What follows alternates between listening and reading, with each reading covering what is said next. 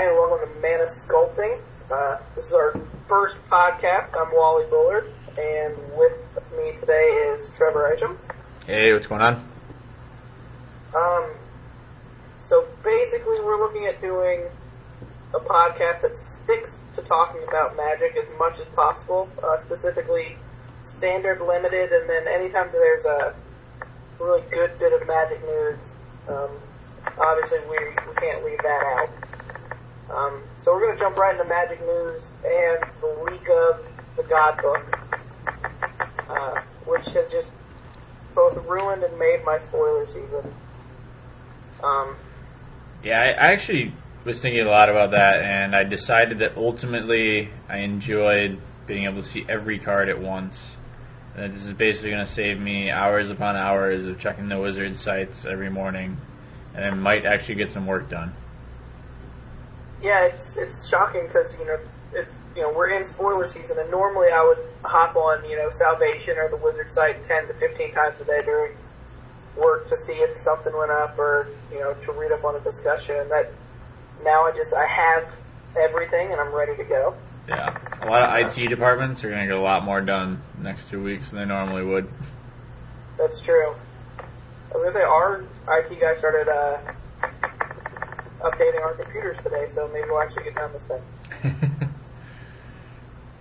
Uh, I guess we should talk about some highlights, some of the cards that have been spoiled that we think are just great, or maybe just not terrible. Um, let's start off with, with card one in the set, Karn Liberated. Uh, Trevor, what what do you think about Karn? Bonkers. Uh, he fits in every deck. He's colorless mana. And his plus ability is plus four, which essentially I'm thinking him as a second Gideon Jura, because if they don't attack him, they're going to lose. And yet his plus ability is so big that it's almost impossible to take him down. So I, I I'm gonna play him. I see a role for him in every control deck, especially when you couple him with Chalice or any other, you know, non-green ramp spell. I I, I think he's really good. Yeah, I agree with you. I like the idea of uh, being able to bring him in and use his plus ability. Um, and then, you know, even if you're not going to ultimate him, just go back and forth between tearing their hand apart and vindicating a permanent. Um, seems really good. Yeah, I mean, Uh, obviously, it seems better after you've restarted the game with him in play, and you tear their hand apart and then vindicate every land they play yeah, it- as you're just playing your game. yeah. I would I would see no reason. Uh, I mean, if you're able to exile another Karn out of your hand and then ultimate, like I. I would just scoop if I was the opponent. Like, there's really no point to playing Magic at that point. Yeah, I'll, I'll say that one of the pluses to Karn and Limited is that you won't be able to put a second one into play. Probably. That's So, about the um, only uh, benefit we have to look forward to. Yeah, as far as, as Limited going, but I, I plan on ultimating Karn with another Karn exiled in the near future. yeah, as many times as possible. Yeah, just make people scoop or not want to play Magic anymore, which is both bad and good, I guess. Yeah, so uh, the moving down, uh, the next card I think is interesting is the Blade Splicer. And it kind of kicks off this whole Golem theme that we're getting in New Phyrexia. A few cards in every color. Create a Golem, give a Golem an ability. And, uh, you know, this one's clearly, in my, in my opinion, the best one. It's three, basically two, co- in case you're not looking at the spoiler page, it's two colorless and one plains. It's a 1-1. When it enters the battlefield, you put a 3-3 Golem artifact creature token onto the battlefield, and all Golem creatures you control have first strike. So 4 power, 4 toughness on the board, and 3 3 of it has first strike. Yeah, I mean, if if you told me I was getting a three three first striker for three mana, um, Be pretty happy, right? ve- Very playable. Yeah, I, I think so too, and it's I think it's gonna be interesting. I you know I wrote this a lot, uh, you know, my set review, but it seems to me that they're really Wizards is really pushing for mono white beatdown draft decks to be popular between the golems and the efficiently costed flyers. Uh, it just seems like you could really make that happen. Yeah, it doesn't seem like much of a stretch, especially with uh, some of the instants they've printed and uh, or some of the, the white non-creature spells that really give you a chance to lock your opponent up pretty pretty quick. You know, turns two and turns three. Yeah, mo- moving along, next card I see interesting is the is the start of the Chancellor series. So we start with Chancellor of the Annex, which uh, is four colorless, uh, three plains, so a total of seven. And you may reveal this card from your opening hand. If you do, when each opponent casts his or her first spell, counter that spell unless that player pays one. It has flying. It's a five six. And when it comes into play, whenever an opponent casts a spell, counter it unless that player pays one. I think one of the, the main benefits of, of this card is that if it is in your opening hand, you know, obviously there's a little bit of a drawback of having a seven drop in your starting hand, especially in, in white because it's hard to get there a lot of times. Yeah. Um, but it makes their first spell a spell that they're either gonna, because obviously they, they want to keep a good hand. Mm-hmm. So maybe they don't have a spell that's worth burning turn Yep. one or turn two. So, or they just they just might not play spells for a couple of turns until they get a spell that they just don't want. Sure. Um, So of the chancellors, I think let's just go through those. Like, which is your, which is your favorite ability? Like starting in your hand ability. Are there, are there any that stand out to you? um, the white one obviously is really good. Just because it slows them down, right? It sets you up for a nice control match right off the bat. Yeah, and it it feels sort of like a Planeswalker emblem, Sure. almost in that, like all of their abilities do, where it's just that good. Yeah. You know, it's there, and there is a way to remove it, so it's not it's not emblem in that sense.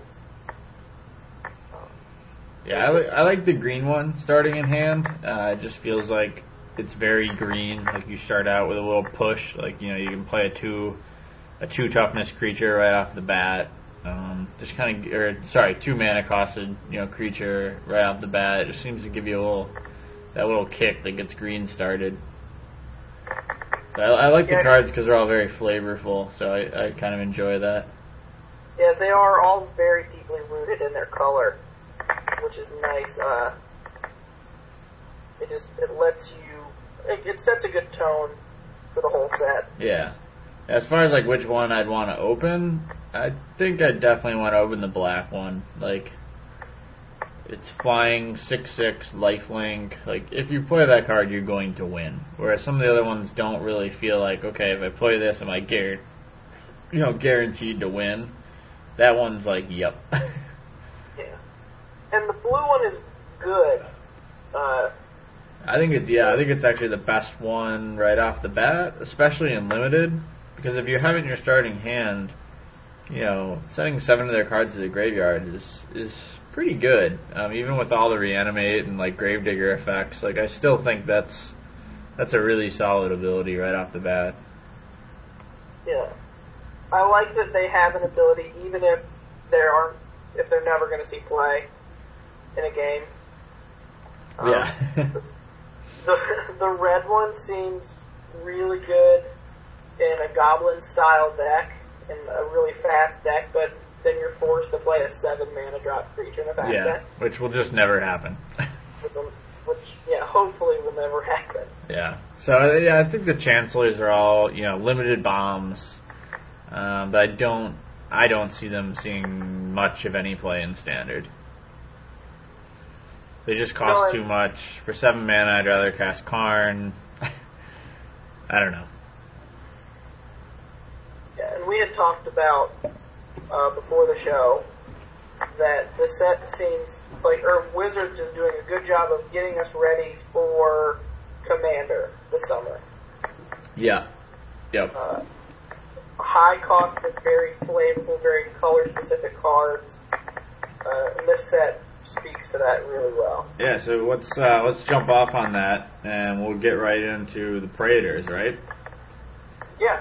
So let's start with Elesh Norn. Uh, this is the one that's been spoiled for the longest. Grand Cenobite, uh, five colorless, two plains, total mana cost of seven. It's a mythic rare, legendary creature. Four seven vigilance, and then the real kicker is other creatures you control get plus two plus two. Creatures your opponents control get minus two minus two. So clearly an EDH powerhouse.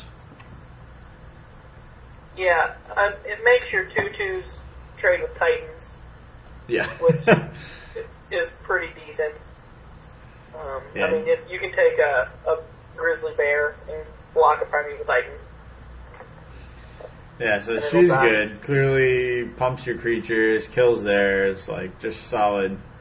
And now we have the blue one, which actually costs 10 mana, 8 colorless, 2 islands, legendary creature Praetor, Jin-Gitaxias, Core Augur. We'll go with that. At the beginning of your end step, draw 7 cards. Each opponent's maximum hand size is reduced by 7, and he's a 5-4. Oh, and he also has Flash. Yeah, this seems like a card that if you're able to flash it in at the beginning of their end step, there's really no reason you should lose the game. Yeah, if you're able to draw seven cards off of him, uh, yeah. Now, casting him's a whole nother matter. Uh, you know, and I, I see it being very difficult to cast this in limited. Uh, 10 mana is pretty prohibitive.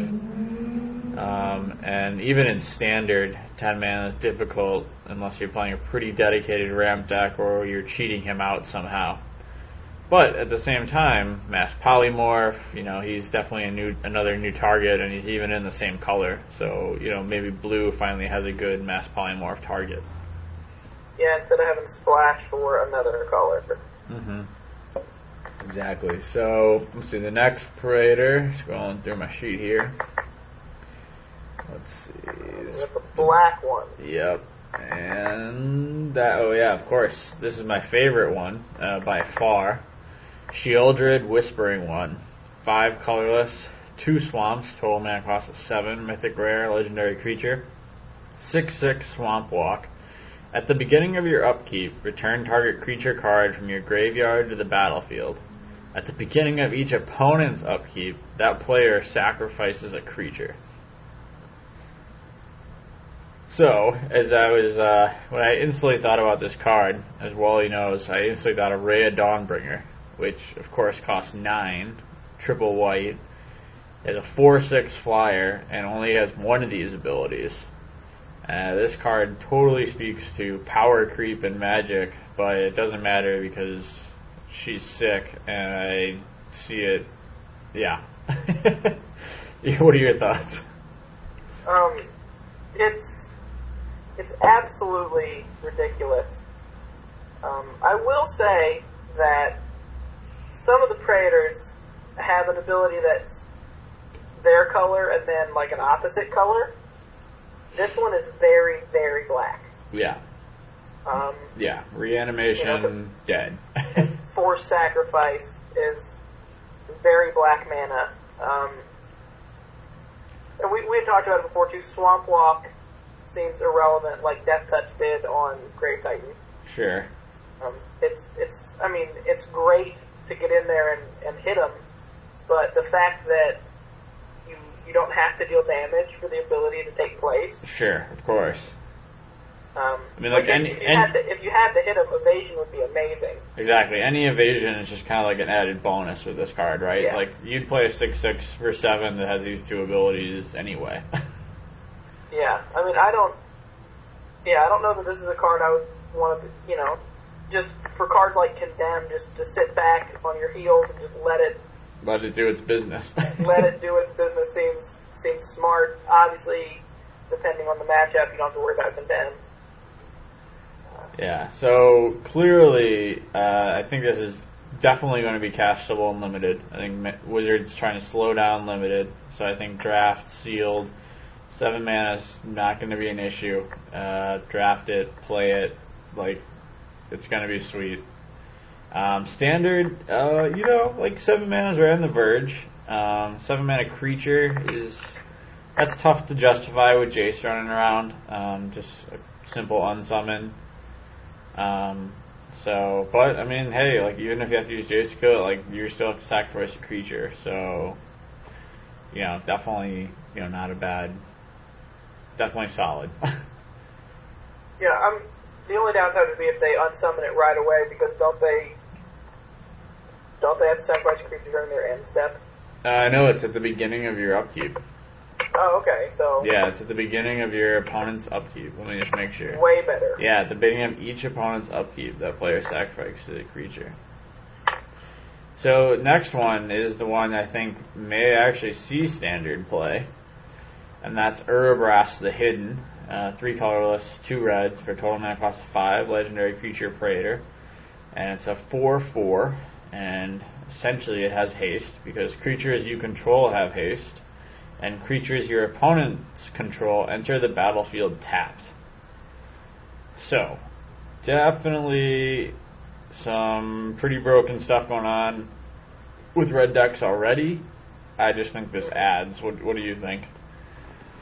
It makes me want to play red in standard. Um, Which is hard to do.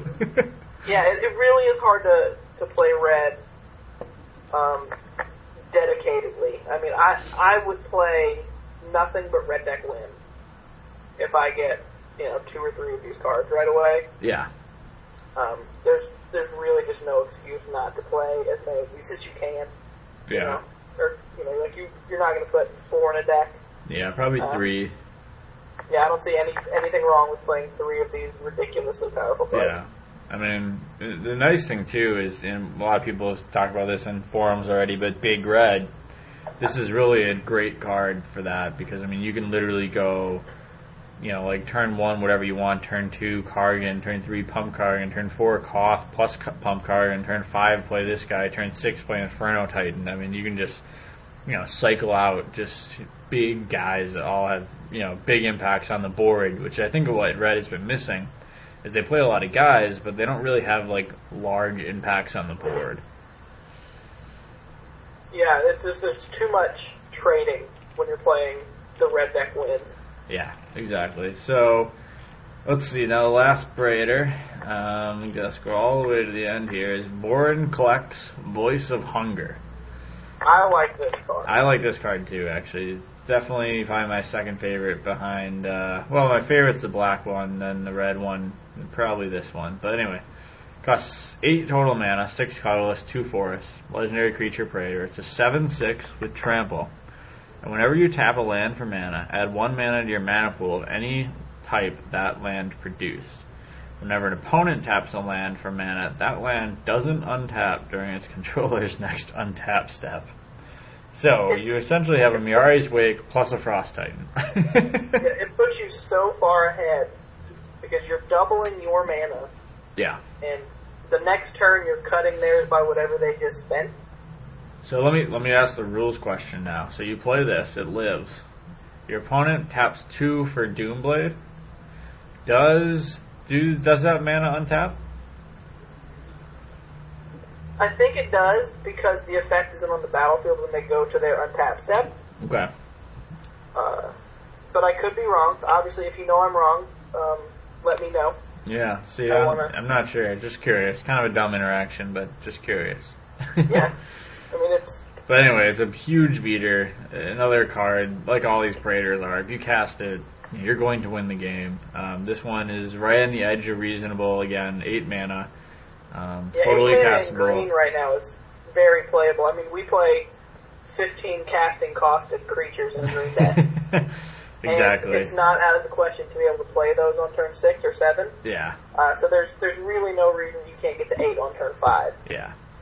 The, you know, which would make playing your 15 casting cost creatures that much easier with this guy. If I have a gripe about him, I have to say that his first ability is almost like a win more ability at that point, right? I mean, if you have a 7-6 trampler, and they're not getting to untap their lands if they play anything, like, Yeah, I don't really know what else you're going to play. I mean, you already have eight mana. Is sixteen that much better?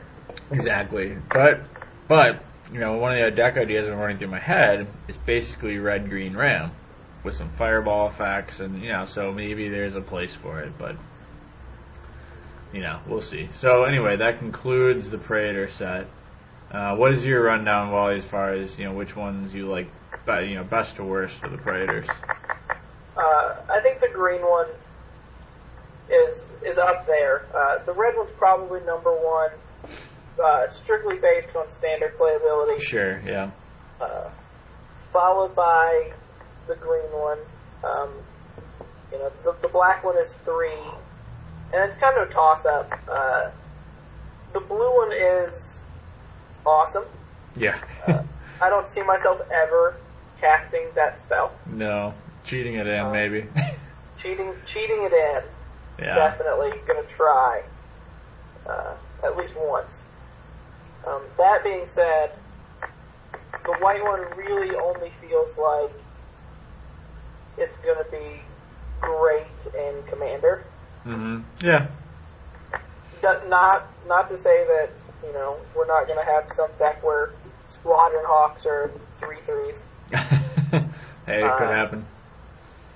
but, you know, on, to get to triple white, Double um, white.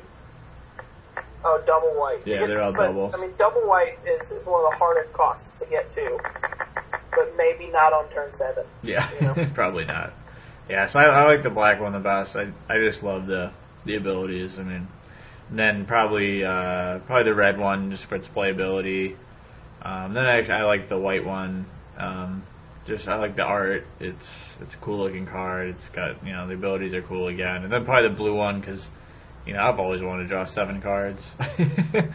and uh, then probably the green one. And and you know as you guys listen to this podcast, you'll find out that I'm not a big green player. So. But anyway, that brings us to what I think, you know, could be my favorite card of the set as we work our way through. You go back up to white here. Costs one white. It's called Dispatch. And you tap target creature. It's an instant. However, if you have Metalcraft, you can exile that creature. So control three more artifacts, tap one white, exile target creature. Um, so I love it. I love Path Exile. I love Swords of Plowshares. Um, any instant speed efficiently cost removal. I'm a fan of. I love this card. This is a great, great spell. Super flavorful. Yeah, yeah, the, uh, Um, yeah. Why don't you read the flavor text? It's it's good. Do you have it up? I have it up. Yeah, just flavor text alone. I'll go ahead and read it here. Uh, Venser wondered if it would still be called a teleportation spell if the destination is Oblivion. Uh, obviously, the card was meant to be played with Metalcraft. Yes. Um, they they really are putting up uh, the the few Mirran spells in the set. They're quite good. Uh, a lot of them are, are very very good. They're they're showing that they still have a little fight left in them. Obviously, uh, to leave us a chance to come back to Mirrodin at a later date. And it's I don't know. I mean, even tap target creature for one white white mana is really good. yeah, that's acceptable. I mean, does the same thing I mean, it something is, it's limited playable in that tap target creature, you know, Alpha Strike. Sure, but as we'll share later, I think we have, you know, we have the cards to get Metalcraft online and do it in a deck that's still tier one. Definitely. So, There's anyway. definitely a chance to. And that brings us to the next card, uh, which is Pure Steel Paladin. Uh, for this podcast, we're mostly going to be covering the uh, commons, uncommons, and rares that we think are standard playable. And this one certainly is. Two white mana, creature, human, knight. Whenever an equipment enters the battlefield under your control, you may draw a card. Metalcraft, equipment you control have equip of zero as long as you control three or more artifacts, and he's a 2-2. So right away, For uh, two that does something yeah, I mean, great. right away we are, you know, this is a, a block dominated by Caw-Blade, uh, which plays two, three, sometimes four equipment in the main board. Uh, it plays the swords. Um, it plays tumble magnets, which is not a far stretch to imagine getting Metalcraft and being able to freely move your equipment around, which means you can cast Planeswalkers earlier. Just enables what could be a lot of broken stuff, a lot of more card draw for this deck. So, you know, obviously we haven't had time to play it, um, but I, you know, I, I, uh, I think it's definitely a solid card, and we'll have to see. Testing will prove whether or not you know it's gonna, you know, make a big dent in the in the format. Yeah, it's it's funny. I I don't think I noticed that it was a knight until you said something. You know, I, I did not either. As I was reading it, I yeah, I think I emphasized human knight, and I was like, oh, okay. uh, so there there might be uh, knights got got big in the casual the kitchen table world. Uh, I got to play against a couple of them at at standard tournaments, um, and and they're they're very kitchen table playable. Uh, this card and some equipment might make it will, will definitely make Knights a little bit yeah. better. No, I mean Knights felt you know maybe one two cards away from being you know pretty solid. And, you know maybe go off the Knight theme a little bit and go on to like the Stoneforge Mystic and this guy and you know a lot of equipment and I don't know. So I, anyway, I think this card will, will definitely see some some kitchen table casual room magic yeah. play right away. Oh, and, and also this is my top five of the art category for the set. I love the art. It's it's really cool. Yeah, when when they first when I first saw the the spoiler for this card, I really was hoping that we were going to see an alternate art like a yeah, like the, the Mirran Crusader. foil or the buy a box or Yeah, me too. something similar. But But it's Phyrexian.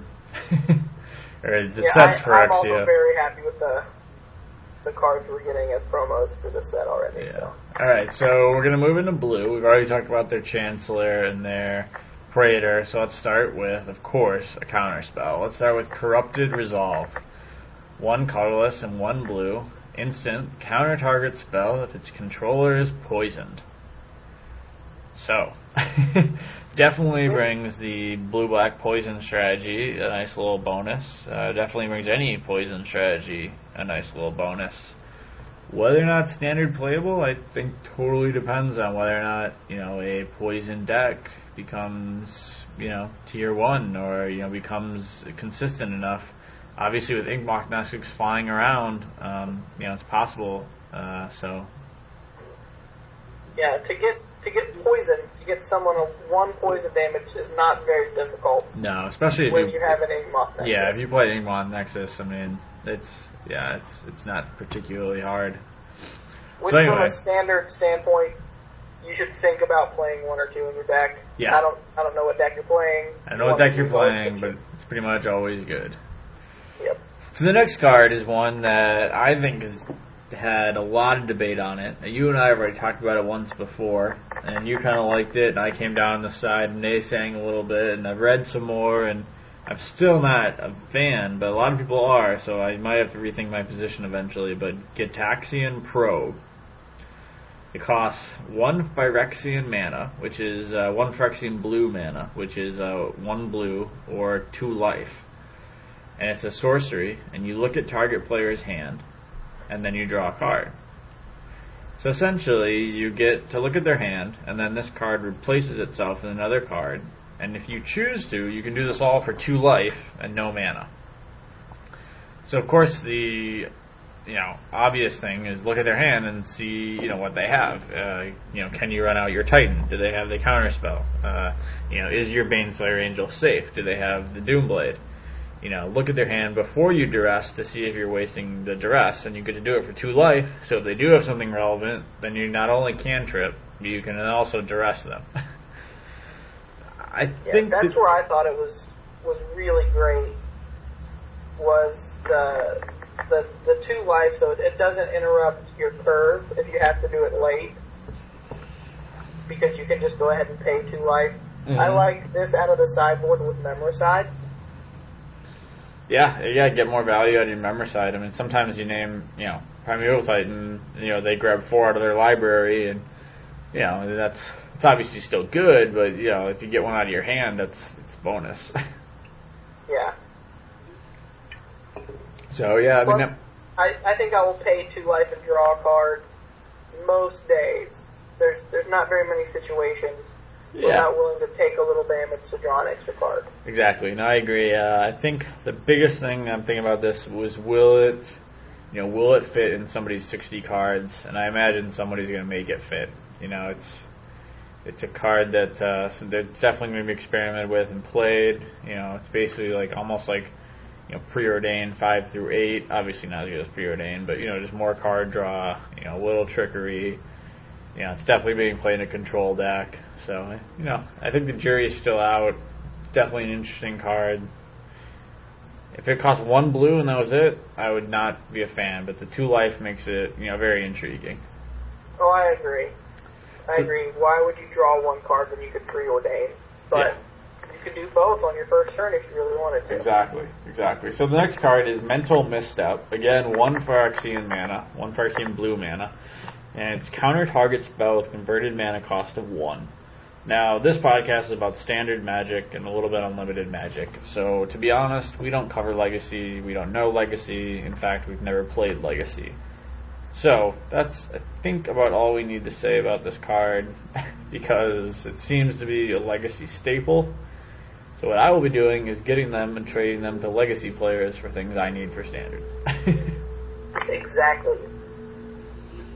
Uh, so we'll just move there's, on. there's really no no reason to to counter their preordained, their turn one preordained. yeah, at, I at, mean, at this point, countering a lightning bolt would be decent. yeah, but that's but it's so niche Even that then, it's you're you'd yeah, rather just use really spell pierce. to to be able to play a spell that says counter target spell in a deck that's not blue is very cool. I already am going to be playing blue, so I don't know that I need this card. exactly. So let's see the next card that's somewhat standard playable. You know, there's a lot of good limited stuff, but we're not going to cover that today. Maybe the next one. I think Psychic Barrier is definitely a sideboard card. Um, counter target creature spell. It's the p- controller loses one life. Um, I mean, just a, a hard counter for you know two for two mana. Um, it's always solid. The one life seems like a toss in. It's kind of a little sub theme they have going on in the set. Um, playable. Obviously, you know what decks to bring it in. Creature heavy. So we'll just move on. Uh, the next Yeah. one, Tezzeret's Gambit. Uh, three colorless and one Phyrexian. Draw two cards, then proliferate. Uh, definitely a solid card. Uh, we'll have to see kind of how it plays out. Um, but any I love card draw. Anytime I'm drawing cards, and then I get this little bonus proliferate, it seems good. Yeah, the set makes me want to, you know, go check my Worldwake box and make sure I have enough chalices. exactly. Right. Exactly. Alright, so now getting on to the powerhouse color, which is black. Uh, first card I think we're going to cover today is also probably my one of my top five of the set, which is Despise. It costs one black mana, sorcery speed, it's an uncommon, and its target opponent reveals his or her hand. You choose a creature or planeswalker card from it. That player discards that card. I mean, it's Duress, Inquisition, Thoughtseize, now we have Despise, and this one is, you know, just takes care of Planeswalkers, which is pretty much one of the best things in Magic. Yeah, uh, they told us, you know, that they were going to print some answers to Planeswalkers. yeah, mean, this, This is is definitely one of them. definitely one of them. Yeah, so super happy about it. Um, definitely going to be played. I know they're already going for four dollars. I think that's probably fair to be honest. That's about where it's going to end up. I mean, Inquisition's at three fifty. Um, and it was an uncommon. Did the same thing. So get them, hold on to them, or trade them to me. Yeah, I'll we'll, trade them we'll to you. take all of them. Uh, yeah, we pay too. Send us an email. We'll, we'll put our email up in the show notes and send us an email if you want to send us all your despises. we'll take them. So uh, let's see. So some more standard playable. A couple interesting quick cards. Enslave, very flavorful. Love the card. Love the flavor. I'll let you read it, but I'm a fan. Uh, Evil Presence. Uh, it's definitely a valid answer for anyone looking to get into the mono black control. It's uh, definitely something you might want to check out. Um, Geth's Verdict is another very interesting card. It's uh, two double black, instant speed, which I didn't even realize the first time I saw it, but it is instant speed. And its target player sacks a creature and loses one life. So Yeah, I, when I read it, it just it screams sorcery to me. it did, and that, um, yeah, I was completely surprised when I was just reading it now. I saw it was instant speed. The fact that it's an instant makes this not only a phenomenal limited removal spell, Oh yeah, certainly, and especially because it's at common. I mean, very yeah, good. I mean it's you know it's it's phenomenal. Yeah. Um, sacking a creature is is great. Um, especially if you can, you know, if they play their two drop or three drop and it's their first creature of the game. yeah. It's very good. Alright, so now we're about to get to the one card that I hope to open every time I play a limited event in this set. And that's Life's Finale. Cost four colorless, double black. Destroy all creatures. Then search target opponent's library for up to three creature cards and put them into his grave his or her graveyard. Then that player shuffles his or her library. I fully believe that if you successfully resolve this spell, there is no chance you will ever lose that game. Um, I, I'm going to have to agree. I mean, we've discussed it at length that Day of Judgment and Wrath of God, to the same effect, are are phenomenal spells. yeah. Now this take not only does that, but takes their bombs yeah. You get that to go search. and, and kills them. Yeah, search their deck for whatever relevant creatures they have left, pull them out, and then keep playing the game. I don't know. I I can't say another way to describe it. This it's just a fantastic card. I think it's the best limited card in the set. So if I Will was playing, this make Gruesome Encore playable? no. Actually, Not going, not going in and fishing their bombs out of their graveyard. Sure. I mean, if you have this and you want to play Gruesome Encore, I say more power to you. I think it might be your one chance to play Gruesome Encore and really, really get to play it. yeah. Uh, yeah. So, uh, the next standard card, uh, which gets infinitely better in a post-Jace world, is Phyrexian Obliterator. It's four swamps. It's a 5-5 trampler. But the kicker is whenever a source deals damage to Phyrexian Obliterator, that source's controller sacrifices that many permanents. So, obviously right now with Jace running around, this card's a little tricky because it kind of falls into that same role that Abyssal Persecutor did. You play it, they Jace it. You play it, they Jace it. And it just doesn't really work. But, clearly, a force to be reckoned with in a post-Jace world. I mean, even in a in the set where we have so many potential answers to planeswalkers, not knowing exactly how they're going to play out, because we do have a lot of a lot of new counter spells. That's true. Counter spells and discard spells. I mean, you could just clear the way for this guy using your first three turns, and on turn four, drop this. You know, so unless they top deck, you, you know, you could be good to go. Yeah, this card would have been much better if they never printed Go for the Pros. Yes. Um, but I'm I'm glad they did because this this card would be terrifying to have dropped on the other side of the table. yeah. Well, I mean, mono black control certainly seems to be a deck to me. I'm gonna play it. Uh, it looks like it could be a lot of fun. Discards and all sorts of fun stuff, and this would definitely be one of my finishers. So maybe this and a couple Grave Titans, and I'll be good to go. Looking at this card, I almost forget about Grave Titan. it's true. No, it's it's it's pretty good, and it only costs four mana, so all black, but still only four mana. If all you're using is swamps for black, very gettable. Alright, so speaking about curving out into this guy, we have Praetor's Grasp, which is one colorless and two swamps. Search target opponent's library for a card, exile it face down, then that player shuffles their library. You may look at it and play that card for as long as it remains exiled. So, if you really want to clear the way, you want to get a little something for yourself, it's kind of a fun card. I would say much more sideboard, um, but, you know, something to consider. Now you can't you can't play their card.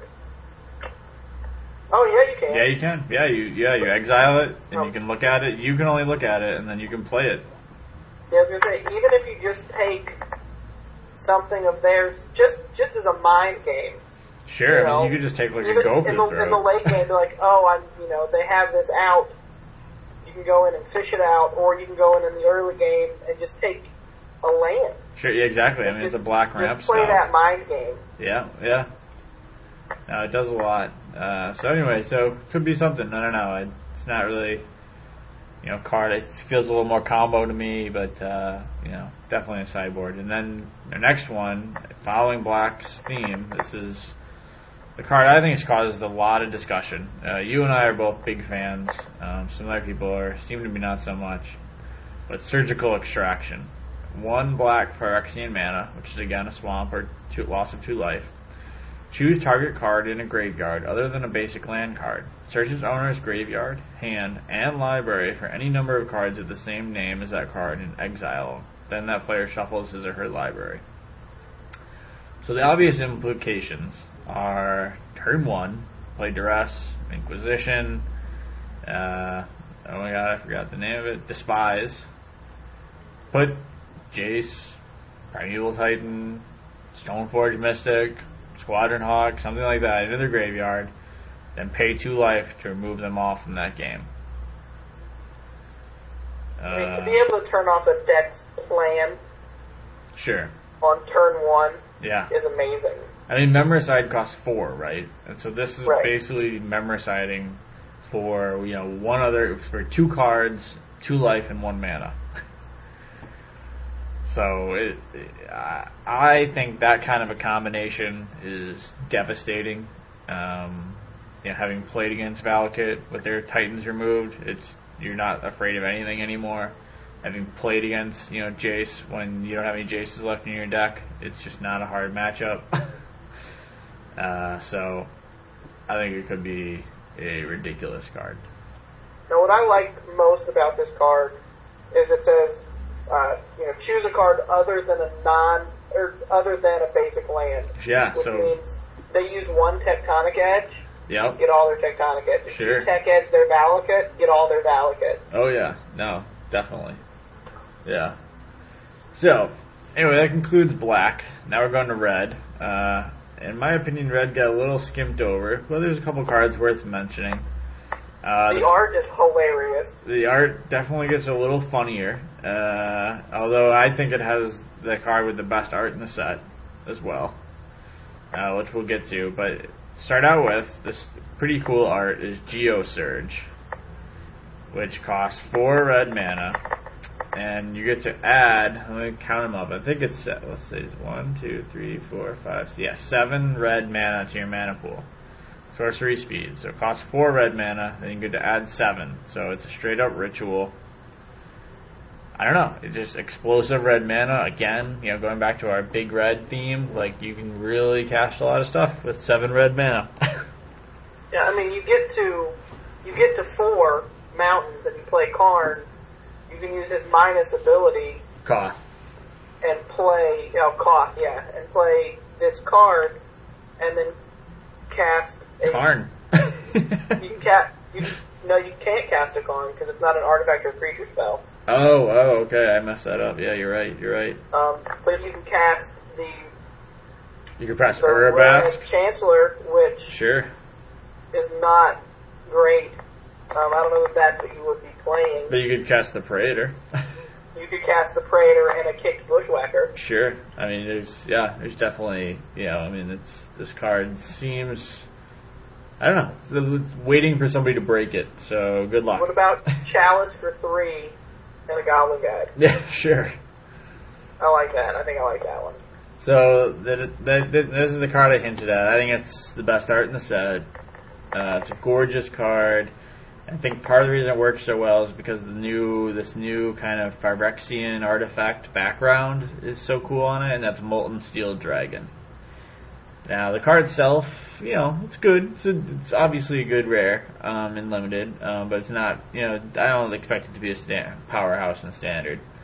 But it costs four colorless and two red Phyrexian mana, and it's a four-four flying dragon, and uh, it also has fire breathing uh, for one Phyrexian red mana. You can use that as many times as you want. So I hope you check it out. Uh, maybe you won't like it as much as I do, but I think it's pretty spectacular. Yeah, the art alone merits a playmat. So yes. Ultra Pro uh, Yes. makes playmat. Yes, listen, listen, listen to that. Yeah, for sure. Um, card worth mentioning, super quick, is Priest of Urabrask. It's free. I like free cards. you, uh, it's a two-one, costs three mana to play, two colorless and one mountain, but then you get to add three mountains when it enters the battlefield. So, I like free stuff. Free is free is good. Uh, we already mentioned the Praetor, uh, which unfortunately, in my opinion, is probably the last red card worth mentioning. I'm gonna have to agree with you there. Uh, with Flare, if you're gonna play artifacts, have a pyroclasm that doesn't kill your guys it will be good. Yeah, I agree. Now it's that's uh, I included that in my set review. Definitely a possible sideboard card um, if you want a pyroclasm.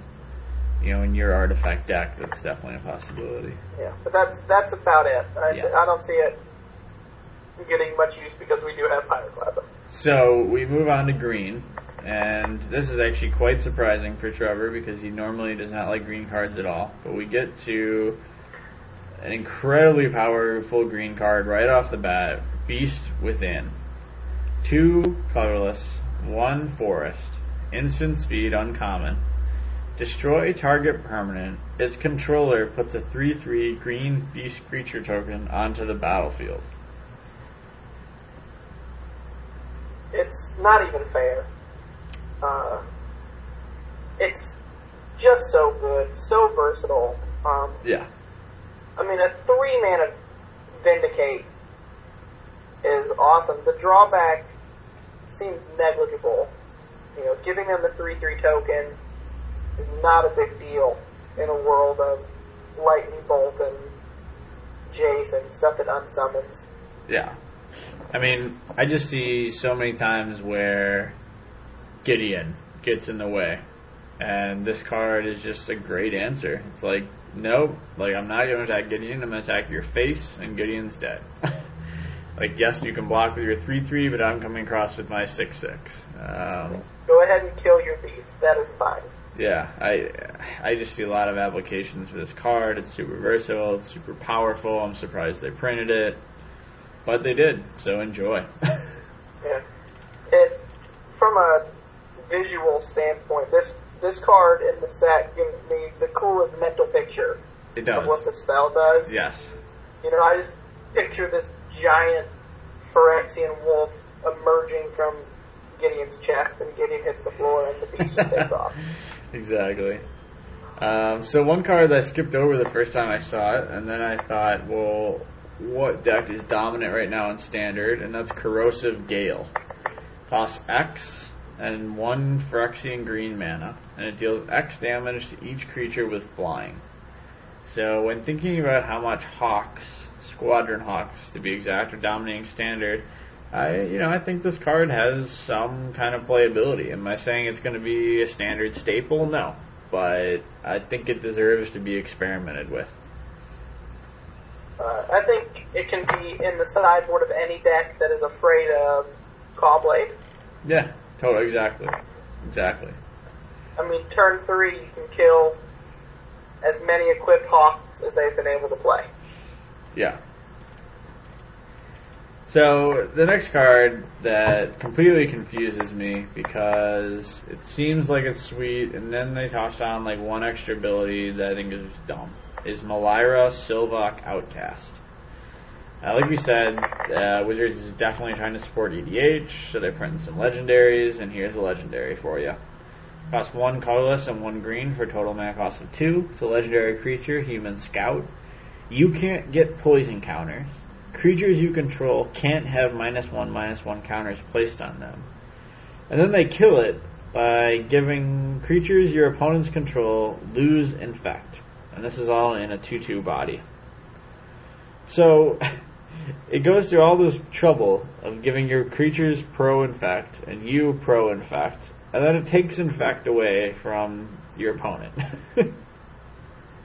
Yeah, and it, it turns their creatures into something that can now deal damage to Yeah. you and your creatures. that now attack you. So uh, I, I guess I just don't understand. I, I do understand maybe the card would have been too powerful, you know, had it, you know, had it not had that last ability. But I would have rather it cost, you know, maybe like double green and one then, and not have the. I don't know. I think they missed Yeah. a little. So, Yeah. I, the only real, I mean, there's there's two upsides I can see, is that it protects from stuff like virulent wound uh, and little stuff like that, but it it also infect creatures. If you only look at their power and toughness, are not very effectively costed, True. and so from a limited standpoint, it's pretty good. And then you can sit there, you know, if they're all infect, you know, just sit there and take a bunch of damage hmm and then block, and then you know you're back at ten. You know, Exactly. Yeah, no, it's definitely, you know, it's a card that gives you a little bit of flexibility with your life. yeah, Um, that's about. This is another one of those cards that outside of of draft and may or outside of sealed and maybe draft, uh, I don't really see myself wanting to play it. No, not yet. Unless in fact it gets super popular, and I play green, both of which I don't see happening. yeah. So the next card that's pretty sweet, um, I actually really like it, is Triumph of the Hordes. And it's a sorcery, costs four total mana, two colorless and two green. Until end of turn, creatures you control get plus one, plus one, gain trample, and infect.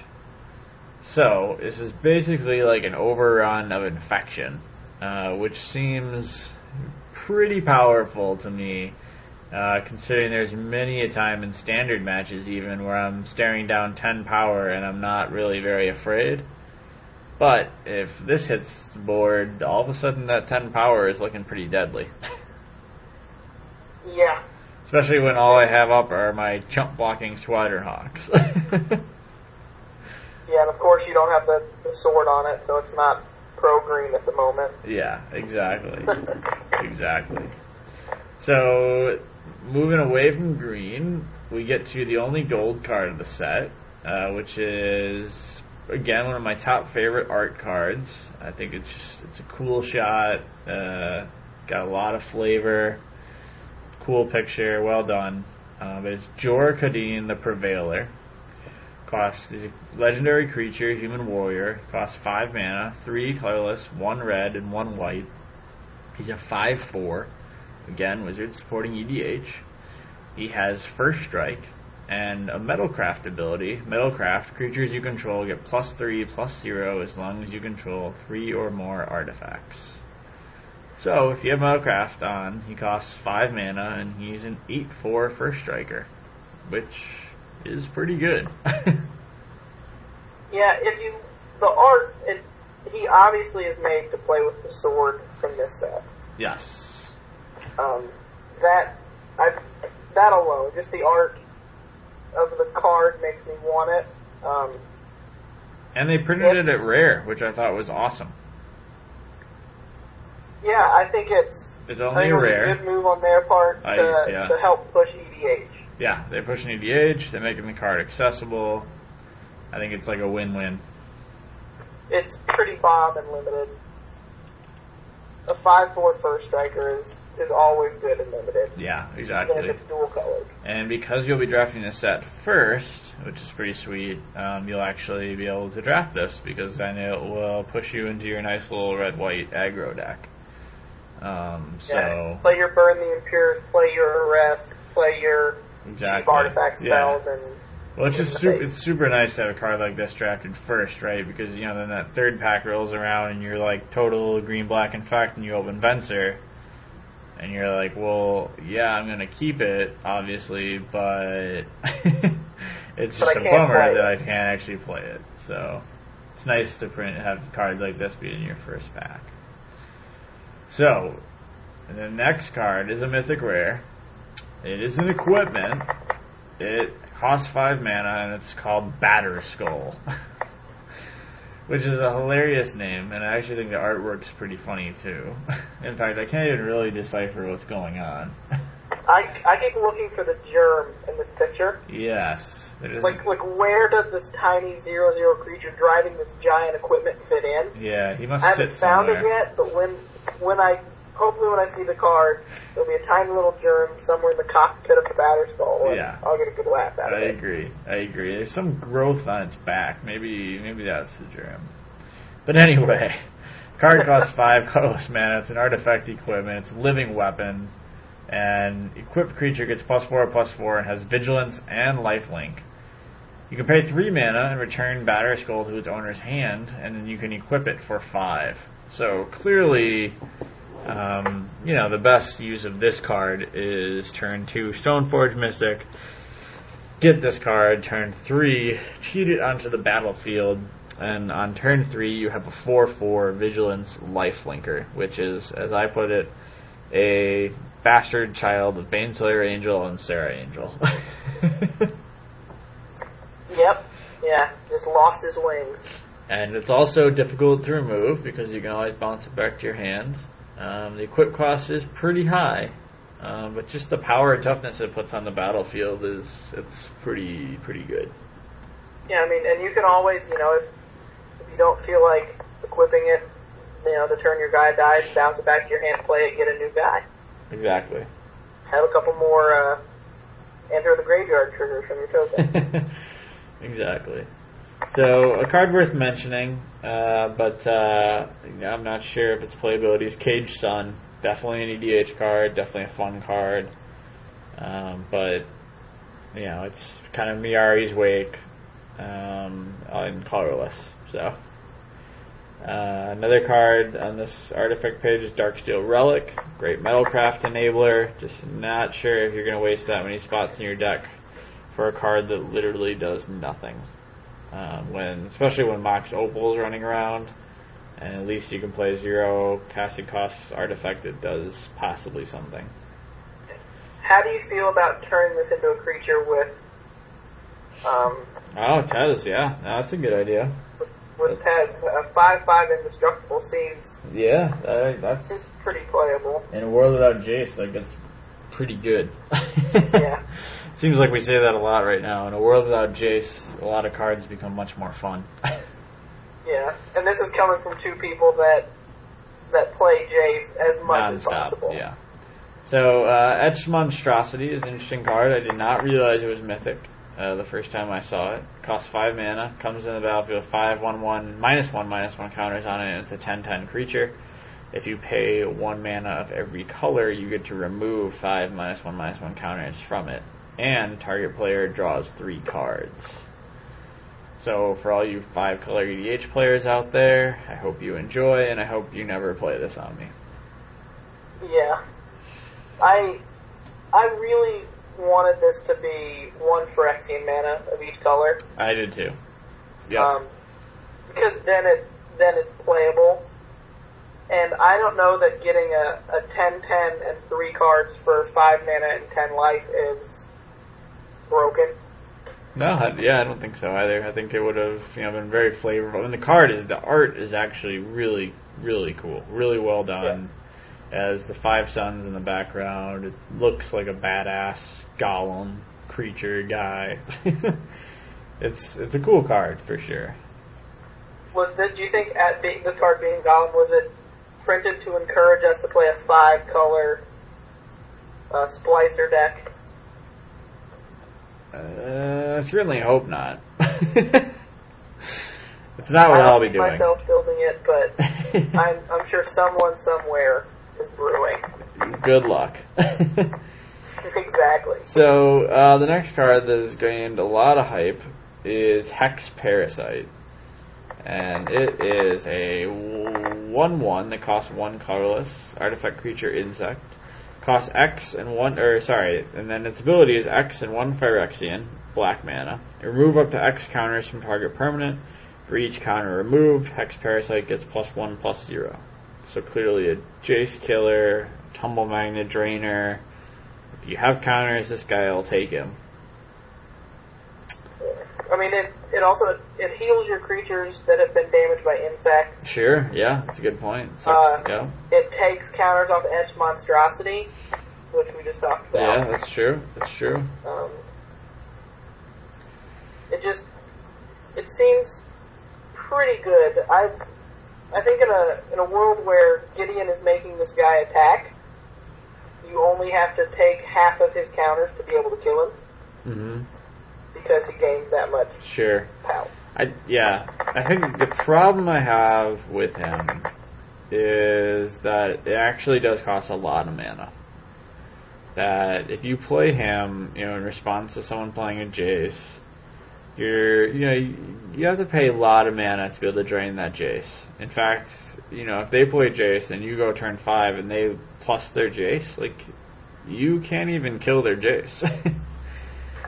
so Yet it does force them to kind of play around this. So like they're they're not going to get that free brainstorm if they are playing around Hex Parasite. sure, sure. which, you know, normally in a deck that's black, you know, unless there's an immediate threat on the board, you're going to want to get that free brainstorm in. Yep. But now with Hex Parasite, you know, I think everyone, you know, I think the go-to move instead of brainstorm is going to be Fate Seal, which isn't as powerful. Yeah, I agree. So, Uh, I think It it's cuts back on. Jace a little bit. Yeah, I I ultimately think he, he's going to cost too much mana, um, but I think he's definitely you know he's he's an answer. He's he's one of the many answers. I don't think he's the route I'm going to choose to fight with. I'm going dress despise, and yeah, we'll see what happens. I agree. I'm going to try and try and play Beast Within. I think is my answer. There you go. So the next card we have is for the mono black control player. It will be one of their finishing cards. It's Lashwrithe. Costs Oh. four colorless mana. It's an artifact equipment. It's a rare. It's a living weapon. Equipped creature gets plus one plus one for each swamp you control, and its equipped cost is two black Phyrexian mana. Seems good. It seems really good. It seems really good. I mean, uh, basically, you know, the turn you play it, you're getting a 4-4 creature if you're playing mono black control. Um, you know, if, if it gets knocked off and put back on, you know, you're probably, it's probably giving plus 6, plus 6. I mean, in mono black control, it's almost a better Bonehoard. And the equip cost is more flexible than Bonehoard, too. So, I agree. I'm as we're looking at cards for mono black control and we're talking about it. It seems like it's going to be a very affordable, potentially tier one deck. Yeah, I agree. I mean, the only you know the mythics are you know maybe Sorin, Liliana, Obliterator, and that you know that's maybe Yeah, I mean, maybe seeing, a Grave seeing where Titan. Obliterator falls in value, uh, I'm a little curious on. Um, Yeah, but it it just seems that if you want to play a control deck um, and you want to probably beat, you know, the Cawblade deck, you know, beat the Jace deck because you have the hand disruption. Uh, it seems like a good way to do it. yeah, I agree. So we gotta move down a little bit on our list here, and we get to an uncommon, and it's a little inconspicuous. Doesn't look like much. Uh, but as Wally and I were playing this out in our heads day last night when we saw these spoilers, Surge Node uh, is, turns out to be quite the card. It costs one colorless mana. It's an artifact. It enters the battlefield with six charge counters on it. You pay one mana and tap it to remove a charge counter from Surge Node and put a charge counter on target artifact.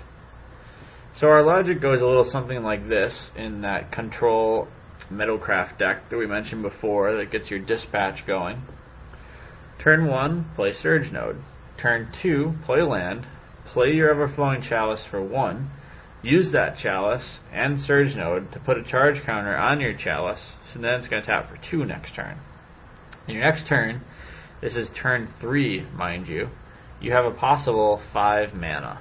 So you can theoretically roll out a turn 3 Gideon Jura, uh, Venser, um, Baneslayer Angel,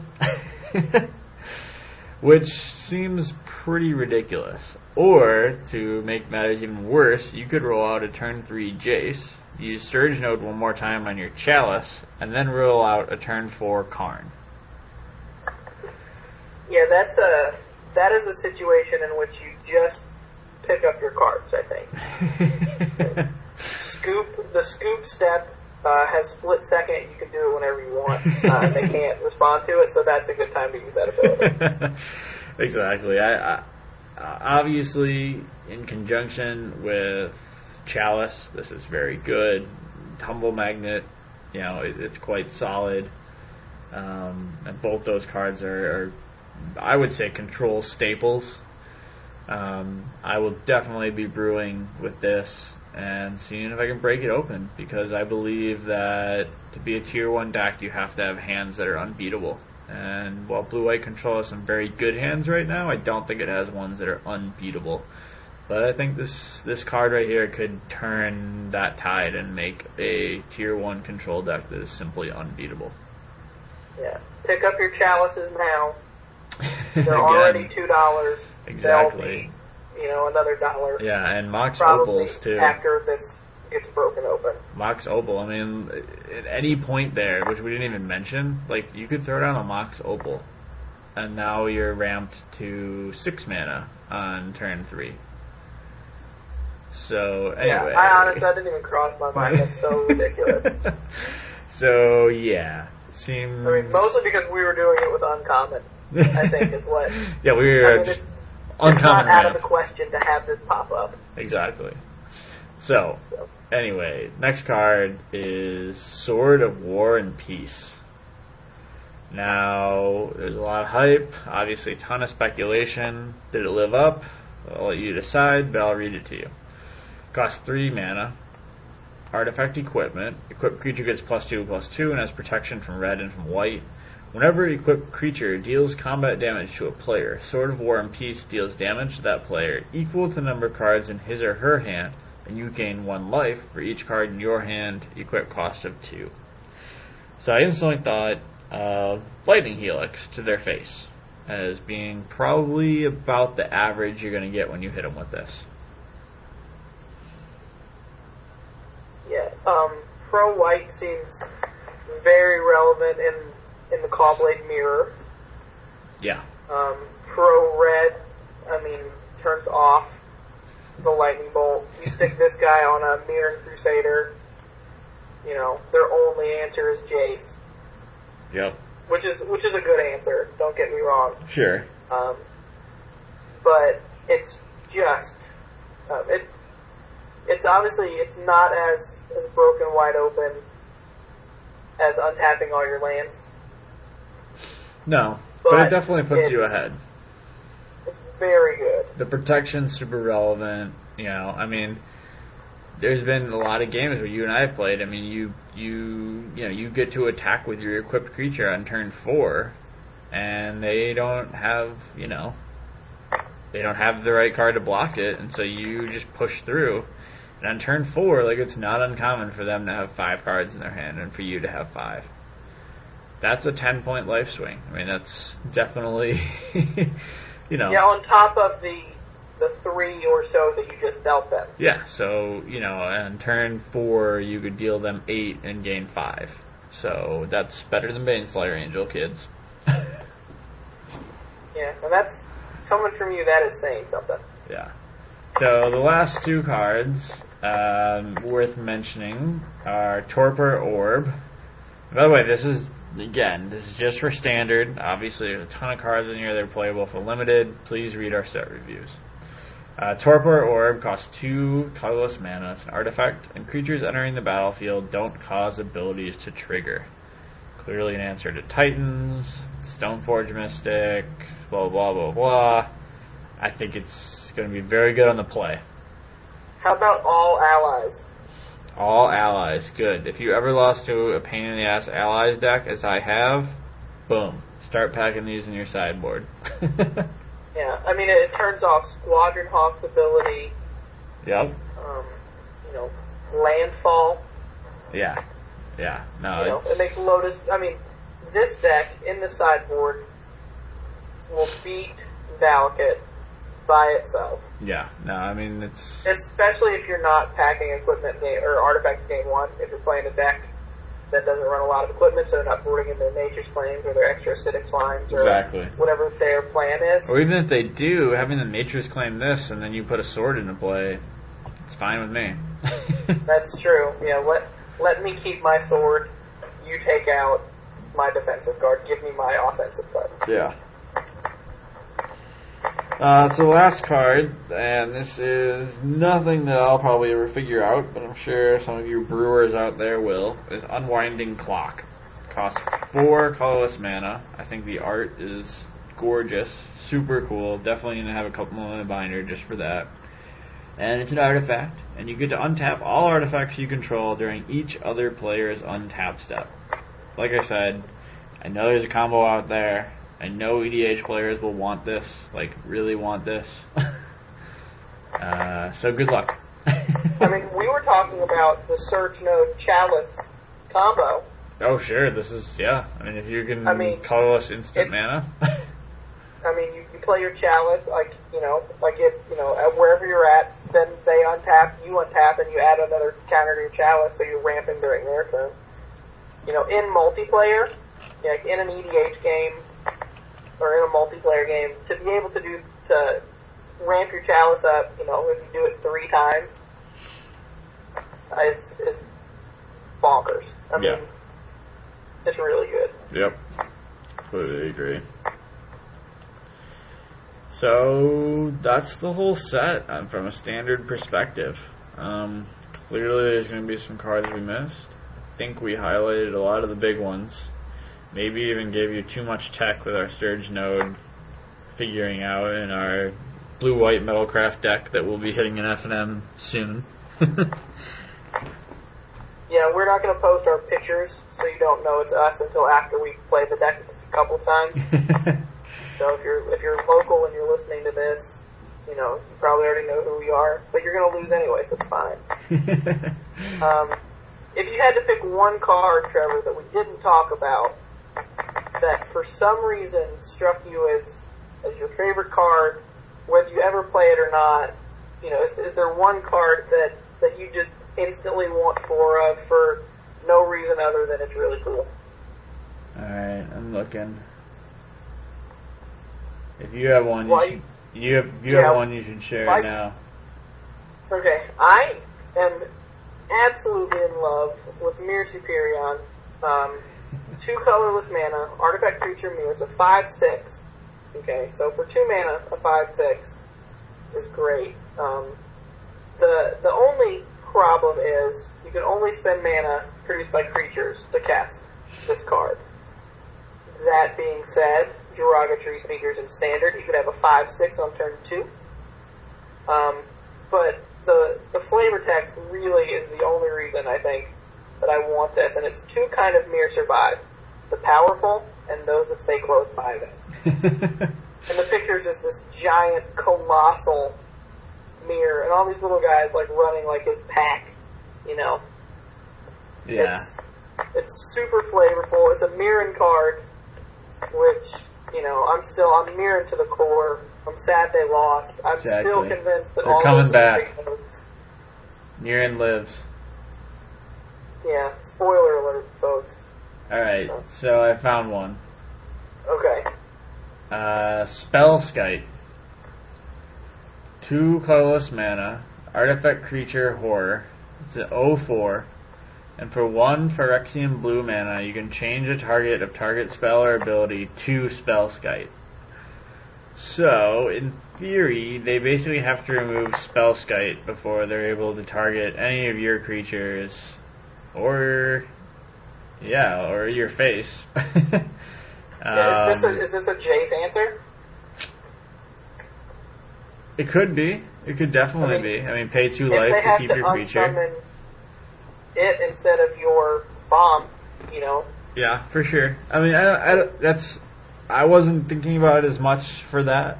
Um, I thought about it more uh, for keeping my sorted guys alive.